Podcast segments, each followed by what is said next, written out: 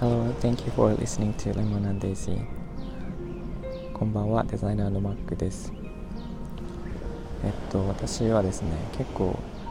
えー、しっかり者に見られることがあるんですけど、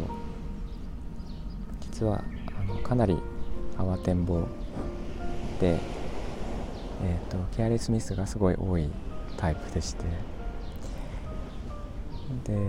よくあるのが電車の乗り間違いですね。あの今はほとんど電車に乗らないんですけど、えっと、これだと思った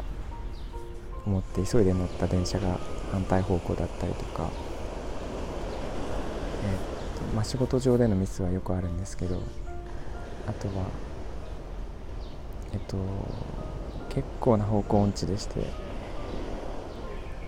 えー、と道に迷う確率がすごい高いです。なのでえーとまあ、車で運転してても迷った時こっちだと思って言った方行った方向はかなりの確率で間違っています。で、えーとまあ、パートナーとあのよくドライブをしていた時にあの実はパートナーもすごい極度の方向音痴でして、えー、2人でなんかあの Google マップを見ながらですねああでもないこうでもないってよく言っていて結局なんかぐるぐる回ってやっとたどり着いたみたいなことはよくありました。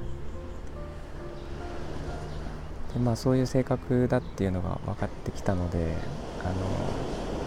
スタッフ私の会社のスタッフ女性ばっかりなんですけどあの私がやる仕事に漏れがないかきちんとチェックをしてあの、まあ、なんなら私の仕事にですねツッコミを入れてぐらい入れてくれるぐらいのあのなんか目の行き届いたなんかそういうケアが必要なので、えー、女性スタッフばかりなんですけどそんな感じで、えー、っと仕事もプライベートもそんな感じでそれで車の、えーナビゲーションに関しては思い出がありましてこれは、まあ、面白い話なんですけどと運転し始めてた頃もちろんあのナビゲーションとかなくてで携帯電話ももちろんないんですけど車に地図は必ず1冊あってで初めて通る場所夜だったんですがあの本当に分からなくてでこっちだと思った方向がことごとく間違えていてで本当にあの地図にも地図で場所も見つけられないと。どこ走ってるかすら分からない。あの信号に書いてある地名を見ても分からない。そんな時もあったんですけど結局どうしたかというと,、えーと、方角を知りたくてでえっ、とですね星を見てで、えーと、北極星を見つけてあっちが北だからこっちに行けばいいっていうことをやっていたことがあります。でそれ以降はですね方位磁石を 入れるようにしました。